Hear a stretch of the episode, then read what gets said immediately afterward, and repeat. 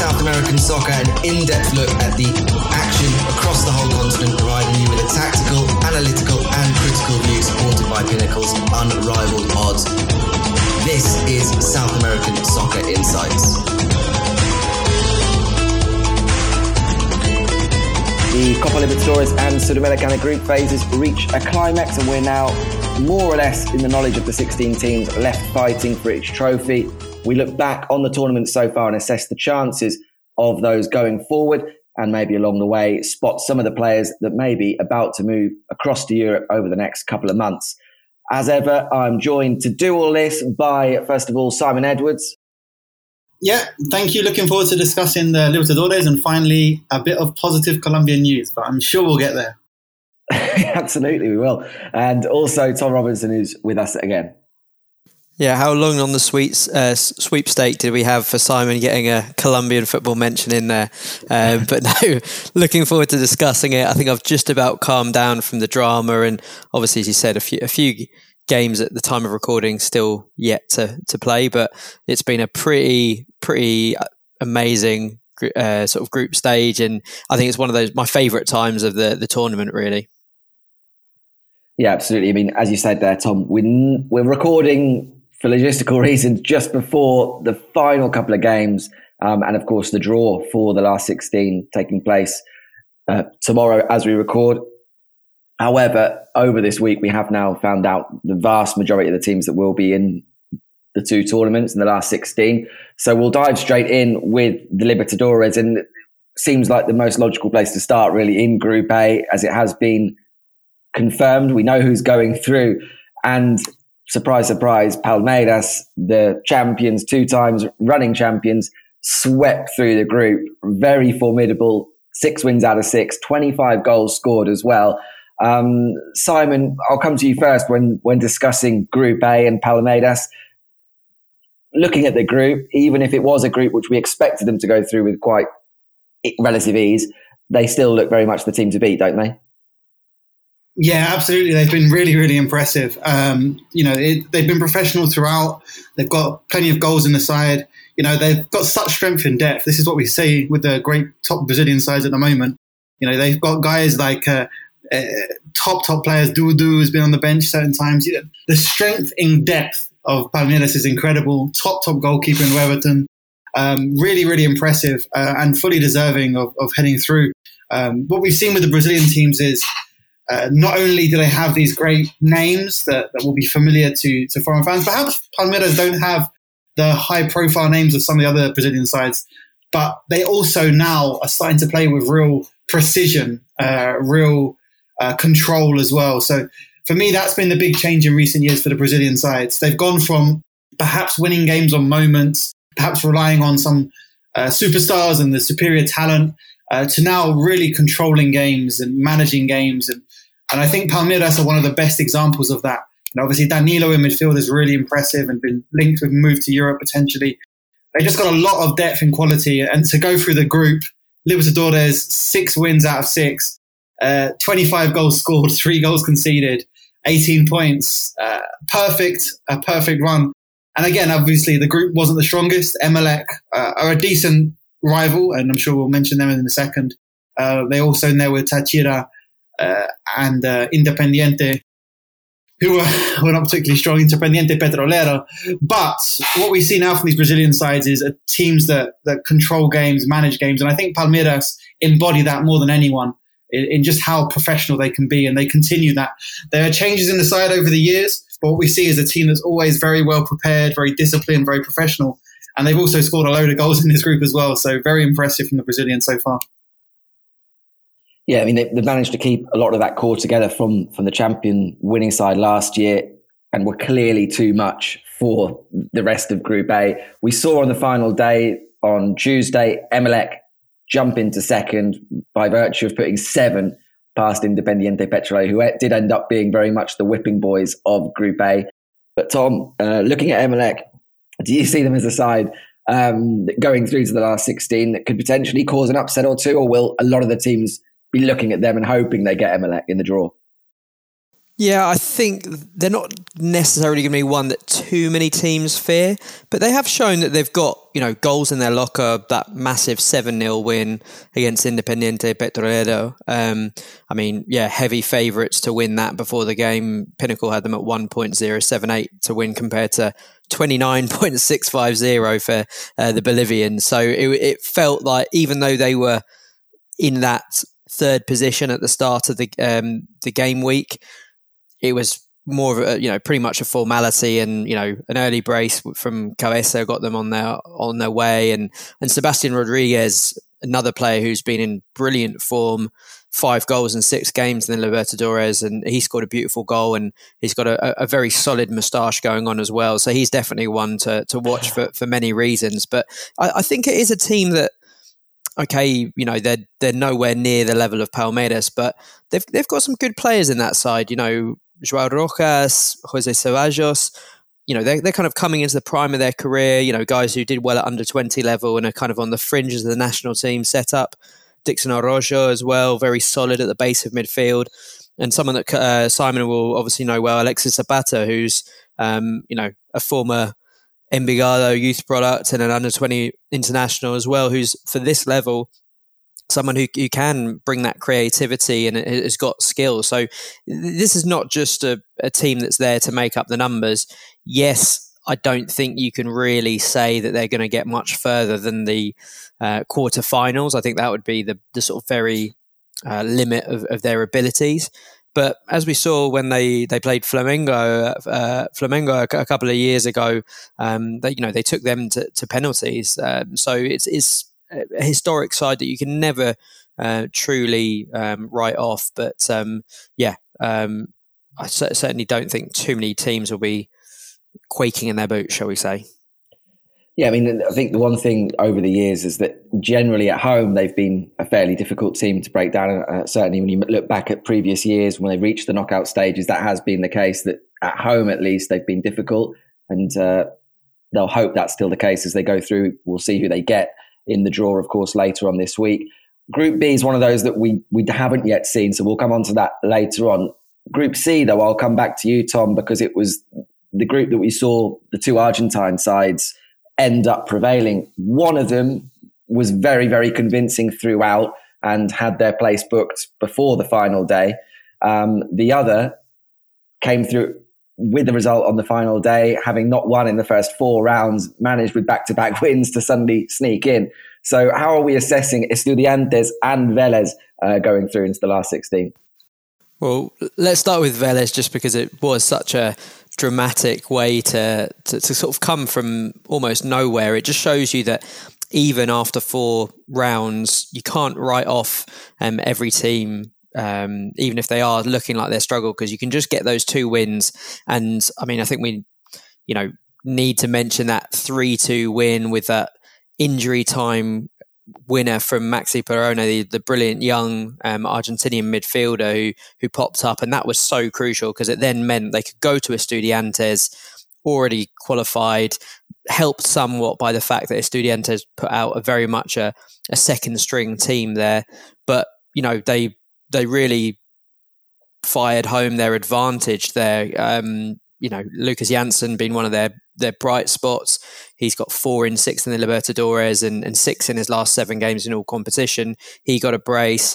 Again, Maxi Perrone coming with an excellent assist, a beautiful outside of the boot pass to get him through, and then Prato and Osorio putting the sort of cherry on the cake there, and generally that whole momentum now with Vélez feels like they're kind of getting back to what we know they could do.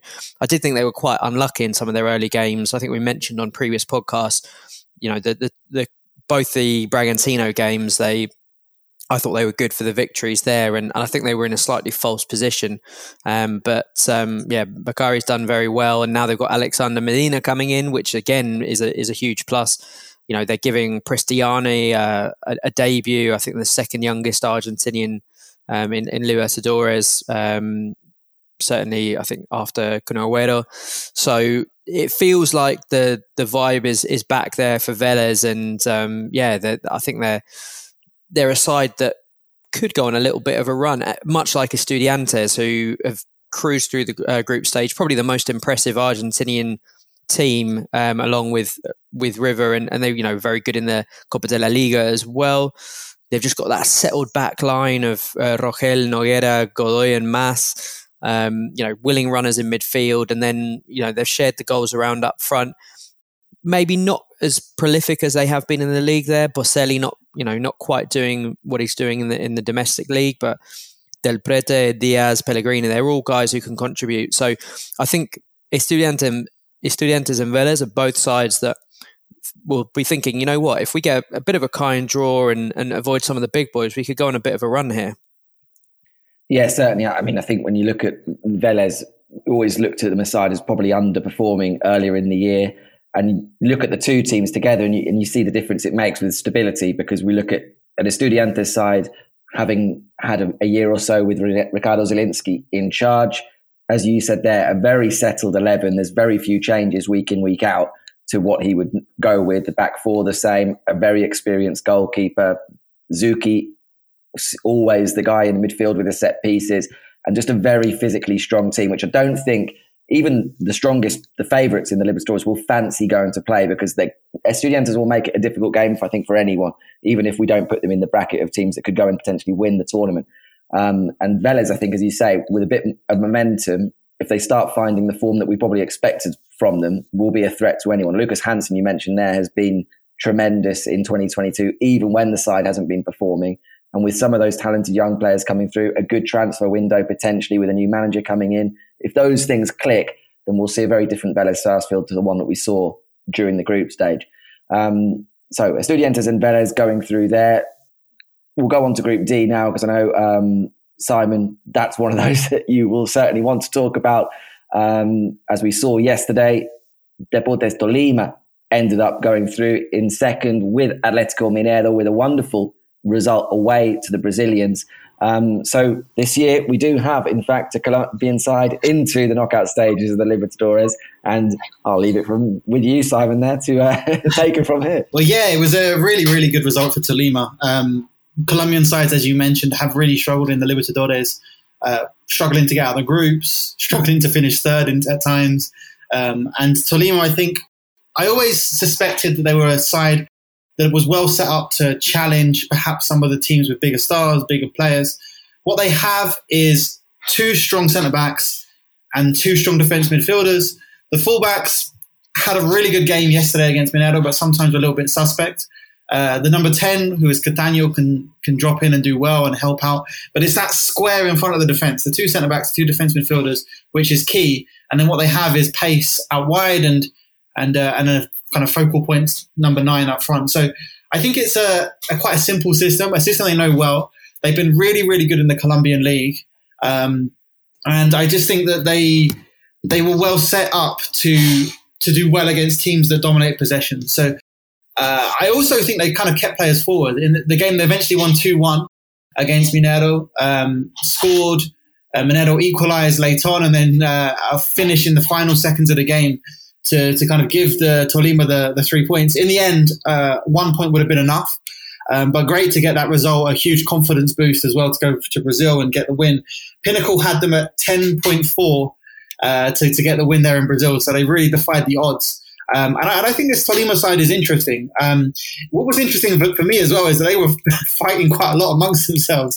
Usually you think a team going away to Brazil, they kind of have to all be completely professional, completely on their game, going up and down and covering the space, but they were quite relaxed. And I think that comes from the confidence they have from their league form, because what they have is these 2-3 kind of wingers, Ibargüen, Plata, either side, and they stay high. They give the opposition reason to kind of be wary, to stick back and to not push their fullbacks on too much. They also had Jason Lukumi coming off the bench. So they just have a lot of very similar, very tricky, very technical kind of dribblers who play behind a number 9. And in Michael Rangel, I think he's a good player. He has terrible hair. He looks like a skunk, like a dyed blonde mullet, short on the sides. It's interesting. It's definitely a statement piece. But I think Tolima are going to be a challenge for teams in the knockout rounds. They're a little bit. They could be a bit more precise at times on the ball. They definitely had breakaways where they kind of wasted it with not finding the right pass. As I say, they definitely got into quite a few arguments. I saw four players arguing in the opposition box. I'm like, you probably should get back. You need this result. But they're a team. They're an interesting team. It's a combination of a lot of defensive discipline and then some individual kind of expression on the break. So I think they deserved to progress. A great result in Brazil.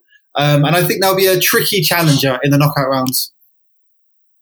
Yeah, I mean, we looked at that group before and it looked as though it was going to be one of those groups, much like Group A, although it was more difficult. But we looked at Atletico Mineiro as a side that looked so strong coming into this year's tournament that they themselves would very much cruise through as the group winners, and the three other teams would be battling out for second.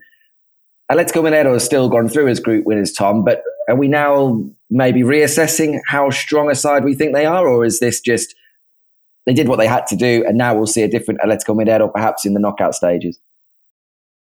Yeah, I think out of all the big teams, they're the ones I'm still yet to make my mind up on, because they don't quite look as good going forwards and they're not quite as solid in defence. I think they've just lost that little edge. I mean, players like Arana, Nacho Fernandez, Hulakia are all top names, but we've not quite seen as much of players like Zaracho and Savarino who were really on it last year.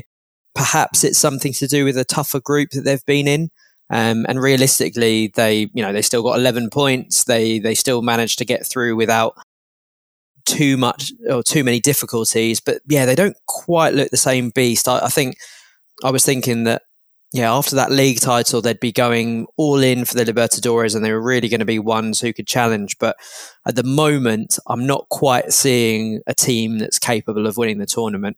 Obviously, there's still a long way to go. Lots can change, but I've been, my high expectations for Mineiro haven't quite been matched, and arguably probably the same with Independiente del Valle as well. They were a side that do so many good things off the pitch and on the pitch, but once again they've not quite lived up to that hype around them. Perhaps no one saw Tolima being quite as good as we were expecting, but they got 8 points in other groups that would have got them through. But I really think you've got to be getting at least 10 points if you want to guarantee yourself a spot in the knockout round. So apart from some good performance by Sornosa, they'll be a bit disappointed, but certainly I think they'll fancy their chances in the Sudamericana. Yeah, I mean, they are one of the teams, as you say, finishing third. They dropped down into the draw for the last 16 of the Sudamericana, which is always a bit of a consolation, at least, for those sides that miss out on the Libertadores last 16. Obviously, we know the strengths of both Brazil and Argentina, but we did look at the lineup of the Argentinian teams this year and look at them and think, not sure if they'll get all of them going through. There's a few weaker candidates there, and yet here we are talking about Boca being heavy favourites to go through from their final group game. And if they do so, then it will be a clean sweep, all six Argentinian sides into the last 16. We'll come on to Group F now, which was one of the Argentinian sides that we all agreed that would fancy them to go through, which was River Plate. They finished off the job. They'd already done it the week before, but they finished off last night with an 8-1 win over Alianza Lima. Julian Alvarez scoring 6 in that game. And they're going to be joined by Fortaleza, who won 4-3 away to Colo Colo, who had started the group very well, but with a bit of misfortune perhaps ended up falling away. The Brazilians taking second spot there. Simon, I mean, Fortaleza coming through in second were perhaps always going to be battling for second when we looked at the group. River have taken the top spot. How do we assess those two teams going forward into the draw on Friday? Yeah, I mean, River... what can you say? Incredible. I don't think it was I think they were strong favourites in the group. I wouldn't say it was an easy group. Obviously, Alianza Lima were particularly poor, but I think Colo Colo and Fortaleza gave, a team that you have to be fairly wary of, but obviously very, very impressive for River Plate. 1 draw, 5 wins.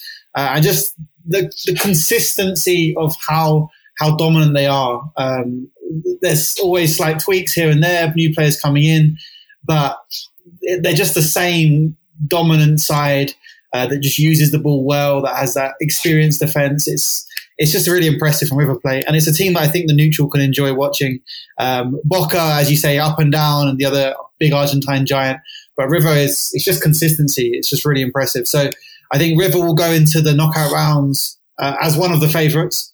For me with River, again, you can correct me, but it seems as though they're consistently a good level and consistently one of the stronger sides.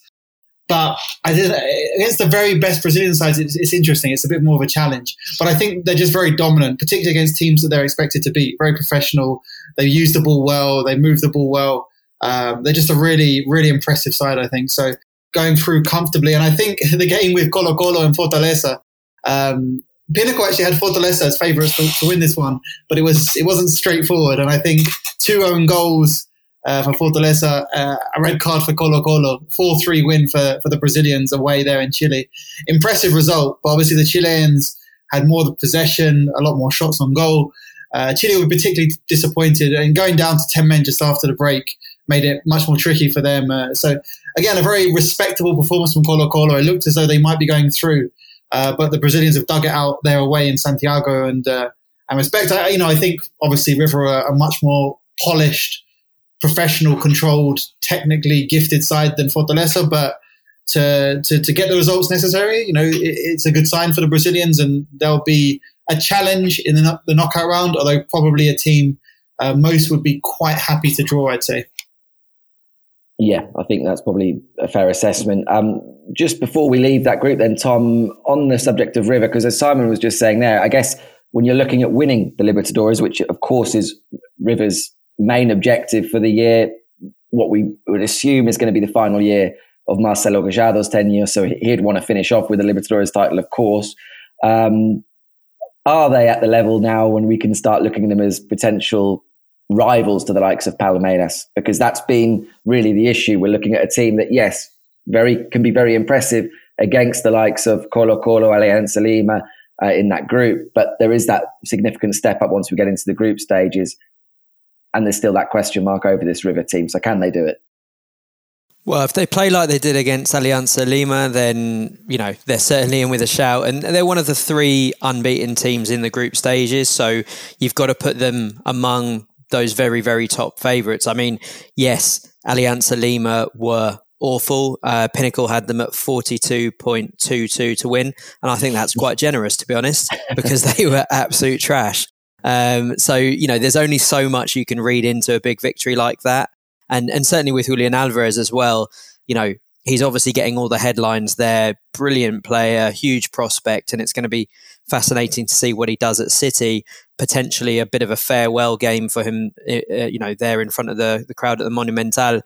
But, again, I think Alvarez almost sums up what River have been a bit like. If everything clicks, he can net 3, 4, 6 goals in a game, it's either kind of feast or famine. I think when it doesn't click for River, and especially if, Alvarez does leave and doesn't come back on loan or anything like that, and they suddenly find themselves without someone who can put the ball in the back of the net, then, for all their dominance, for all their, pretty passing triangles and everything like that, are they going to be able to sort of grind out those results against the, Brazilian sides, especially if they're ones who sort of sit deep and invite River onto them? We saw Tigre give River some problems, but with that kind of more counter-attacking style. So as much as River have got all the pieces necessary to mount a serious challenge, I think there's maybe some slight question marks about, the fragility of their defence on occasions and their efficiency up front. Obviously, last night was a different situation, and players like Santi Simon had a great game. Gomez at left back as well with a lovely goal and 3 assists. They've got to be up there as one of the favourites. I maybe have them just behind Palmeiras and Flamengo at this moment, but not far off, to be fair. Yeah, I mean, as you mentioned there, one of the big question marks anyway is going to be Julian Alvarez, who's clearly one of the most important players for River at the moment, prolific goal scorer for them, as his 6 goals last night were evidence of. But with Man City seemingly intent on him coming in this window, River are going to have to go through the rest of the tournament minus Julian Alvarez, which is going to severely weaken them, given the financial state that they're not going to be able to go out and buy someone who you'd imagine is going to be anywhere near to that kind of level. So that will be an interesting factor for River. The final two groups, Group G and Group H. Group G, we saw wrapped up last night. That was always one of those groups that, without having a standout team that looked to run away with it, looked very even on paper, four pretty even teams, and it proved that way. Colón winning the group on 10 points despite suffering defeat to Peñarol on the final day. They already had that place booked. And Cerro Porteño managing to go through in second on goal difference despite losing the Clásico 1-0 to Olimpia on the final day. Olimpia needed to win by 2 in the Clásico to leapfrog their rivals, unable to do so. So it really came down to such fine margins. It's a group which was very exciting, which we thought it was going to be, but is it a group which potentially has a team that can go on and shock some of the bigger teams in the knockout stages, Simon? No, I don't think so. I don't think so. Also, I mean, that game as well, the fact that Olimpia scored 10 minutes in, they needed to get a 2-0 win. They scored 10 minutes in. You just thought, okay, this is going to be interesting. And Cerro limited them to just 3 shots on target, 11 shots overall. They had more of the possession, Olimpia, but they didn't quite push home their advantage. I mean, Pinnacle had Olympia's favourites to win at 3.18, Cerro at 2.26. So Pinnacle thought that Olimpia could get the win. They were right, but Olimpia just couldn't find that second goal. And particularly getting that goal so early kind of sets things up nicely. So, no. We looked at this group at the start. We thought we'd get a very competitive group. That's exactly what we got. All of the teams were close. I mean, Peñarol picked up on the win on the final day, which perhaps made it look a little bit closer than it was because they were a little bit adrift. Also, we saw Peñarol. This isn't the Peñarol I love and know. You know? just the 11 fouls over 90 minutes when already eliminated. What we've seen from the Uruguayans at times is 3 or 4 red cards in the final 20 minutes.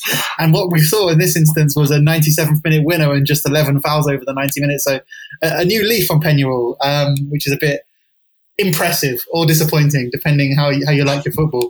But no, I don't think so. You guys can tell me more about Colón and Cerro, but I haven't seen much so far to give me great hope. It will probably be one I think teams will be looking to hopefully draw in the knockout round. But maybe you guys can tell me this. Anything I can look forward to from Cerro and Colón in the knockout rounds?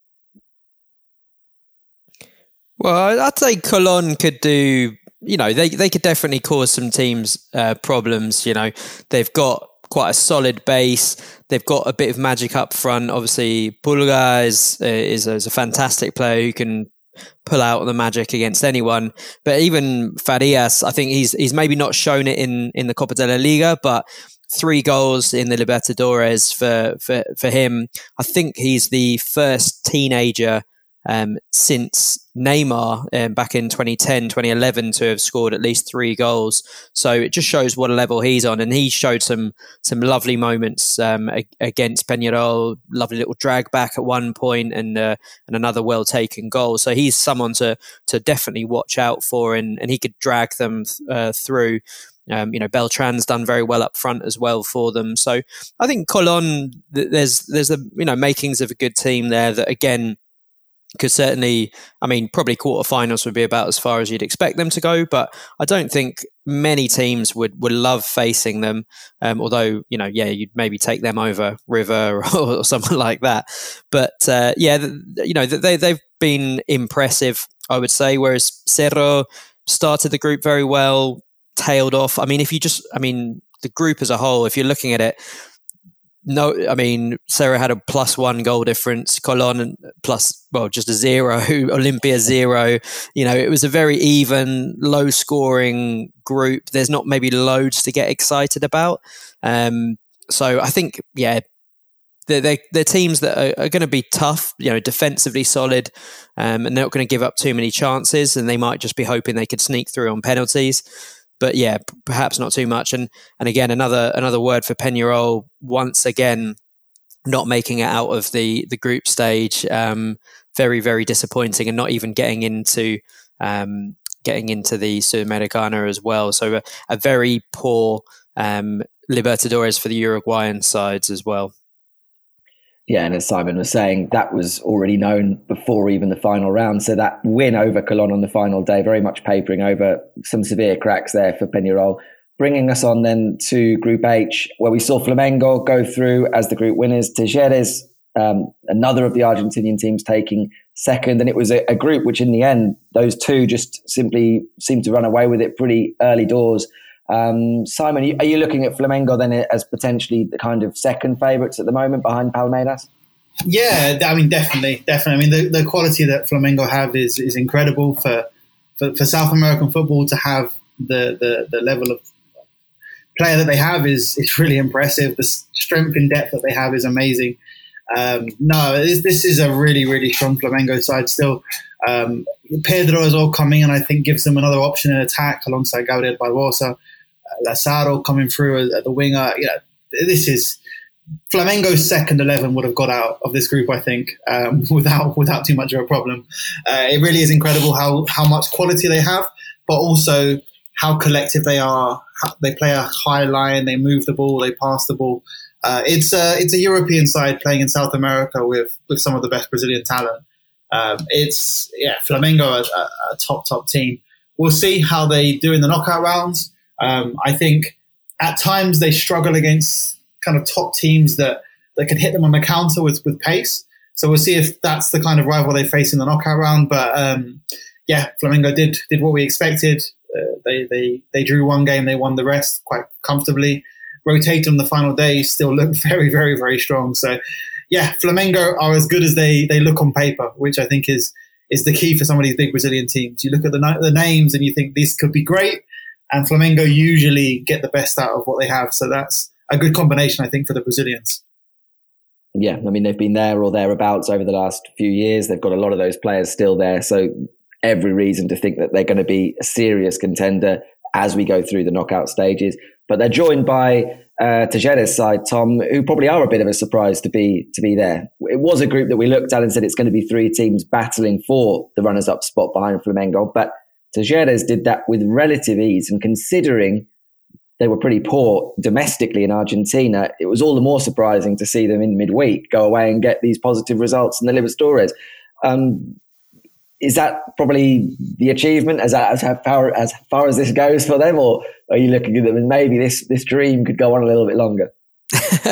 Well, I mean, yeah, a fantastic historic achievement for them to get this far, but I don't think we should necessarily be writing them off just yet. I mean, cast your mind back just 6 months ago, Peter, and you know they were very impressive in the Argentinian league, as I'm sure you can attest to. Is, you know, maybe they're not quite the same, and they've lost a little bit of what made them so good in 2021, but you know, a lot of the key pieces are still there. They've got a very solid side. Maybe they're just more of a side set up for the cup competition, and they just had those initial growing pains under the new manager. So, you know, who knows? Maybe if they can get Josh Windass in and light up the rest of the tournament, then we shall see. But yeah, I think the main issue for them at the moment is goals. You know, they've got a good solid side, and you know, players like Esquivel were really good in this game against Católica.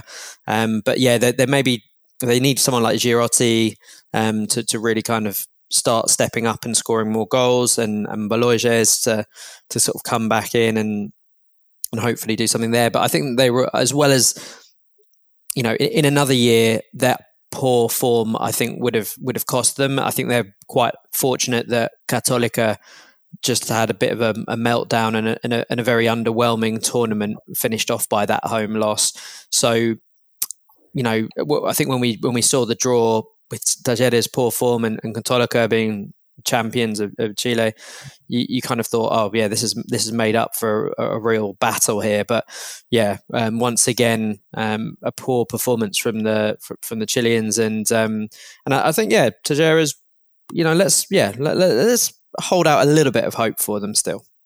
Yeah, certainly. They're going to be one of the underdogs going into that draw at the end of the week, but it will be very interesting to see who they go up against. Yeah, so, well, after this evening, we will know, of course, for sure, the 16 going through to the draw on Friday. Likely, or we know some of these: Palmeiras, Estudiantes, Atletico Mineiro, River Plate, Colón, Flamengo, and what we're looking at maybe Corinthians and Libertad as group winners. And in second place, Emelec, Vélez, Deportes Tolima, Fortaleza, Cerro Porteño, Tajeres, and probably Atlético Paranaense and Boca, judging on what we're saying. But as we mentioned, all of those third-place teams as well going into the Sudamericana, which is also reaching its climax. We've seen a lot of those groups finished. We know a lot of the teams going through to the last 16 there. Maybe rather than going through group by group in the Sudamericana, just to try and speed this along a little bit, Tom, I'll come to you first in terms of looking at that slightly more holistic approach for the Sudamericana. Who's kind of stood out for you there in terms of going through to the next round of the competition as potential teams to look out for as winners? Well, I think Sao Paulo definitely looking like one of the strongest teams there. Obviously, always, a massive name in Brazilian and South American football. Lots of good youngsters on show. Was one of the more obvious teams to get there, and Racing as well. They haven't quite got the job done, but you'd expect them tonight to get that top spot in the group, and that's as much based on their Sudamericana form as what they've been showing in the Argentinian domestic league. I think they're two sides that could go all the way. I think it's interesting to see teams like Ceará, Goianense, a lot of Brazilian teams going through is kind of my big takeaway from it. It's a bit of a shame, really, that a tournament that is usually a bit more, mixed and diverse than the Libertadores knockout stages is being dominated by a lot of the Argentinian and Brazilian sides. I mean, obviously we're getting quite a mixture of teams who are dropping in from the Libertadores, so that keeps it fairly fresh. That's kind of the main thing. So let's hope that maybe Junior can get through as well. And I think we also need to sort of spare a thought for Unión La Calera as well, who are very unfortunate to miss out to Santos. Very, very close there. But certainly out of the teams that I've seen so far, Sao Paulo and Racing looking like the teams to beat. Yeah, as you say, Racing at home against River Plate of Uruguay, who are bottom of their group, would suggest that Racing, certainly one of the best teams in Argentina so far this year, will be going through. And should that be the case, you would put them amongst the favourites. One of the other non-Brazilian teams already going through is Lanús from Argentina, who did very well to win their group. I think most of us looked at that and looked at Barcelona, last year's semi-finalists in the Libertadores, as probably favourites there, but Lanús have managed to defeat them and comfortably in the end, somewhat comfortably win the group, or deservedly so at least. And Simon, Tom mentioned another one of the non-Brazilians that will potentially go through as winners, and we'll find out tonight whether Junior can finish the job. They're at home against Unión. How do you assess their chances, not just of making sure they finish the job and win the group, but also going forward in the competition? Yeah, obviously still work to do, but I think that they've got a good side, Junior. Quite a few of the players in the squad have been called up to the Colombian national team. Inés Trosa has been involved for the national team, obviously Miguel Borja. The question will be if Borja stays for the second half of the year. That's undecided. I don't think any, they've got Fernando Oribe, who's a good striker and has scored goals quite consistently. But it's very difficult to replace Borja at this level for a Colombian club. So that will be a big question. But I think Junior have a side that should be competing for the Sudamericana title. A good squad, good options off the bench. Cetre, they're on the bench as well. Albornoz, Inestrosa, just good pace out wide. Their setup's quite similar, really, in a lot of ways to Tolima, but perhaps with bigger names, more established players. Perhaps not quite as strong in defence, to be honest. But it's a similar setup, and they've got good players.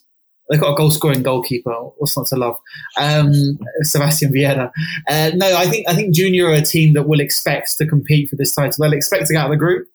By the time you hear this, they may be eliminated. But if they do get through the game today, then I think they're a side that will expect to give a good game to the Brazilians. And it is amazing that even the mid-table Brazilian teams now are looking so dominant, so strong. Goianense, Ceará. It's alarming, but hopefully the knockout round, as you mentioned, with these Libertadores teams adding to the mix, should open things up a bit. Yeah, so just to finish off then, we look at the lineup. We've got Lanús there, Santos, who were relatively fortunate to get through, even though they were looking as on the lineup, at least, of being one of the Brazilian sides you'd expect to get through. Sao Paulo, Internacional, Goianiense, Ceará, likely to be Racing and Junior, as we said, plus the teams dropping down from third place, which the likes of Tachira, Independiente del Valle, Nacional, Colo Colo, Olimpia, Universidad Católica.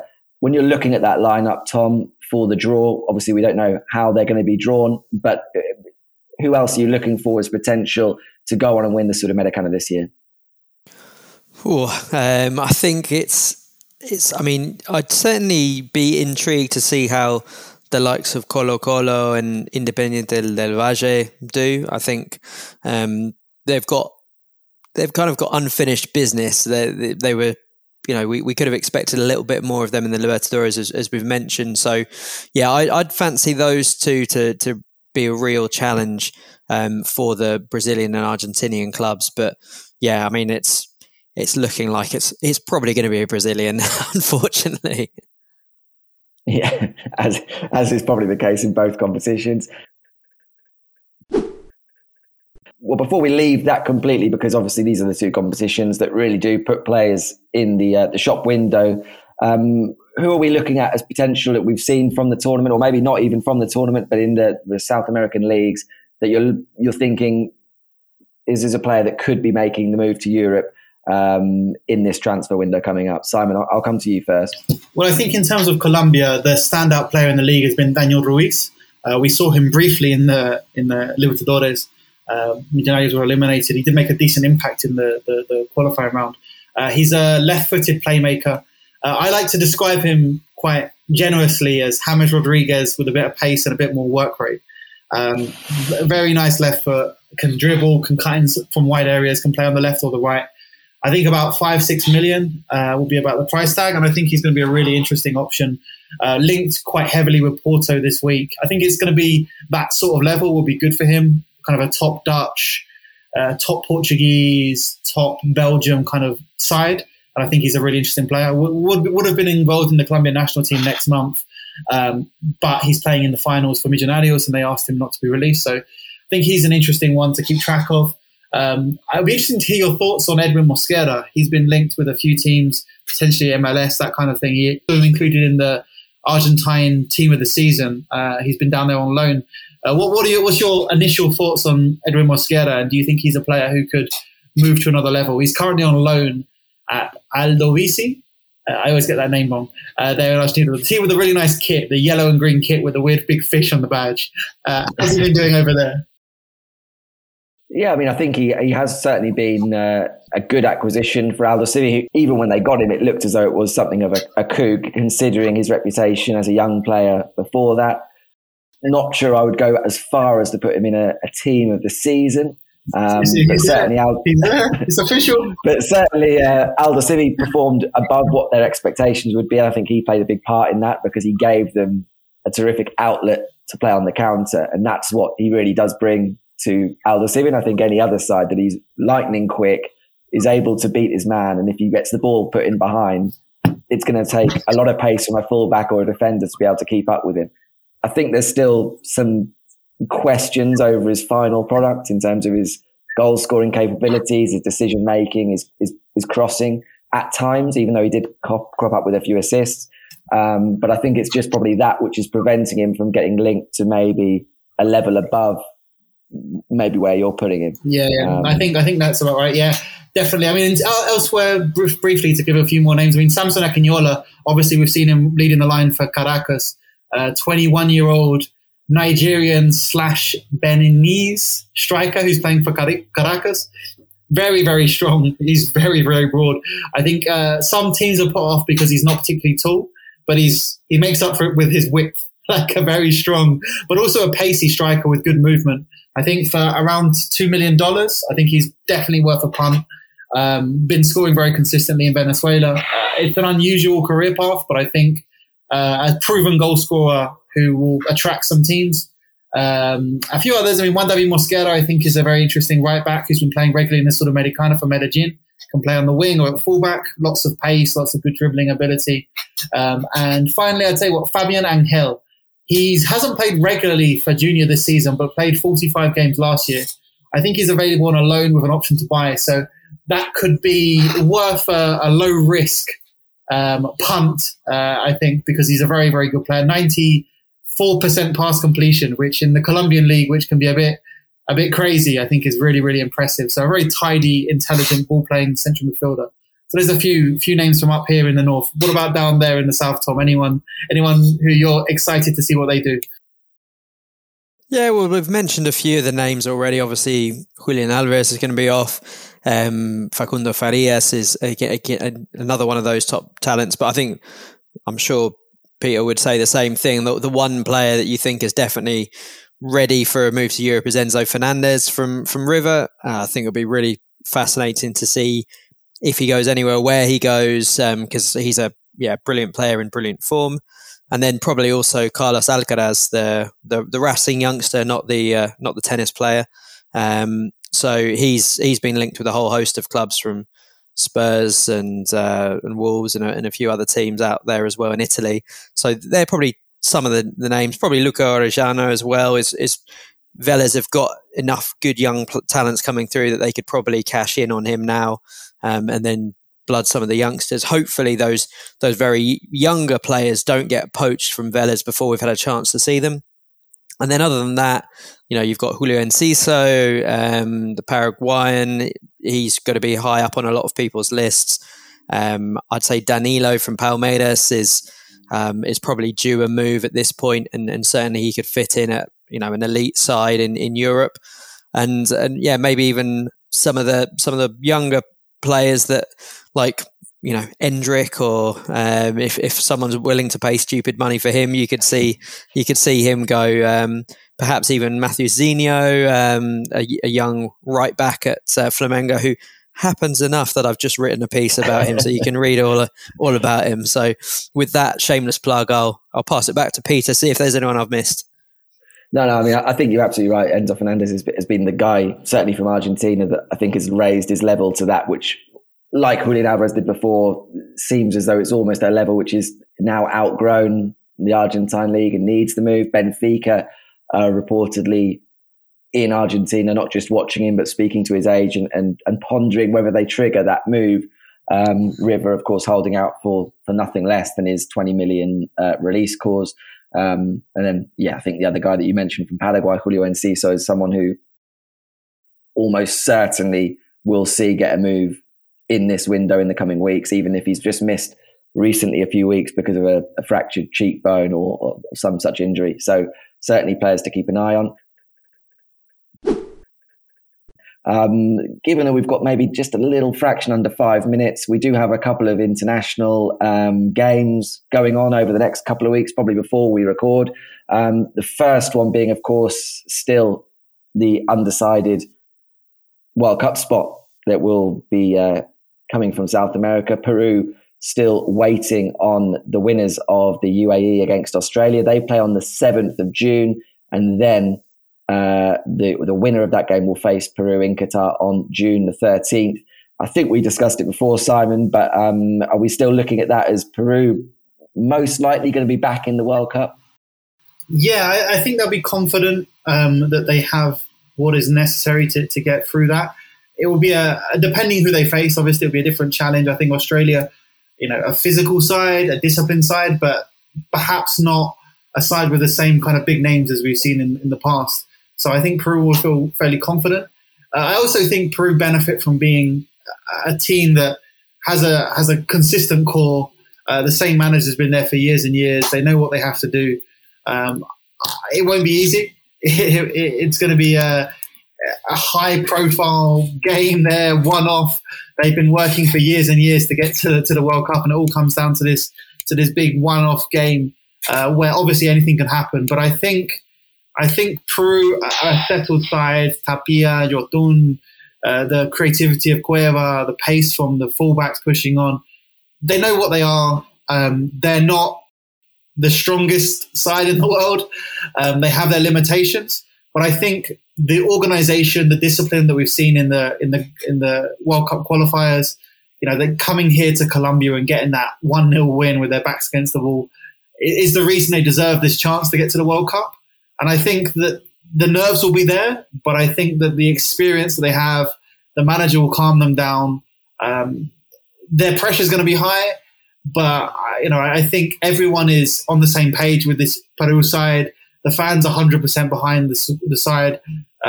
So I think they're going to get it done. Lapadula up front has given them something extra as well.